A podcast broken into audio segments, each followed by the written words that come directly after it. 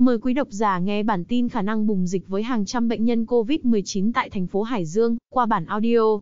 Trong công văn hỏa tốc gửi Bộ Y tế ngày 16 tháng 8, Ủy ban Nhân dân tỉnh Hải Dương xin hỗ trợ khẩn cấp các thiết bị y tế, vì lo ngại thành phố Hải Dương sẽ sớm bùng dịch COVID-19, với hàng trăm người nhiễm.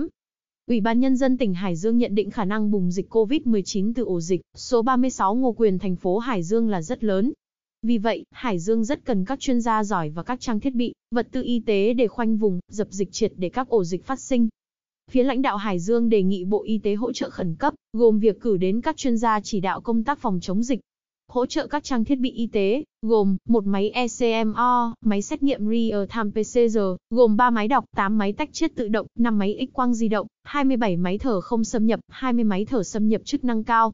Ngoài ra, hỗ trợ các hóa chất, sinh phẩm, vật tư, thiết bị, phương tiện phòng hộ và 30.000 kit test xét nghiệm. Hiện Hải Dương có 10 bệnh viện tuyến tỉnh, 12 trung tâm y tế tuyến huyện, trung tâm kiểm soát bệnh tật tỉnh là những nơi trực tiếp triển khai các biện pháp phòng, chống dịch, 4 đơn vị xét nghiệm real-time PCR.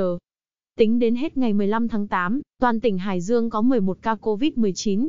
Đặc biệt, ngày 1 tháng 8 xuất hiện ổ dịch tại số 36 Ngô Quyền, tới nay đã có 5 ca bệnh. Hiện tình có một số ca nghi ngờ và có nguy cơ lây lan ra cộng đồng. Cảm ơn quý độc giả đã nghe hết bản tin của chúng tôi, xin chào và hẹn gặp lại.